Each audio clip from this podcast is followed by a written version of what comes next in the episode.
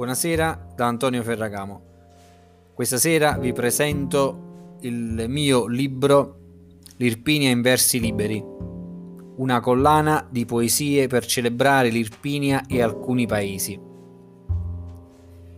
I miei versi sono ex abrupto, liberi e spontanei, dettati dalla consapevolezza e dall'ardire, motivati dall'amore viscerale e spassionato per la mia terra, l'Irpinia sono fermamente convinto che questa terra ha enorme potenzialità, la stragrande maggioranza delle quali ancora latenti, purtroppo.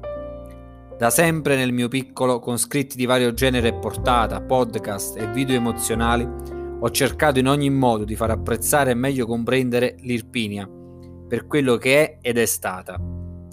Questa volta ho deciso di far parlare le emozioni, senza tralasciare il racconto dei fatti ma trasportando anche i fatti inversi, o meglio le emozioni inversi, offrendo così al lettore una dimensione più intima e trasversale con il tema del lavoro affrontato. L'Irpinia nella sua essenza, nella sua identità unitaria, che ricomprende nel suo seno diversi comuni, i quali devono essere necessariamente monadi interconnesse, immedesimandomi nei panni di un viaggiatore che per la prima volta arriva in Irpinia ignaro della realtà fattuale, ma nel contempo attento osservatore e prevenuto cultore.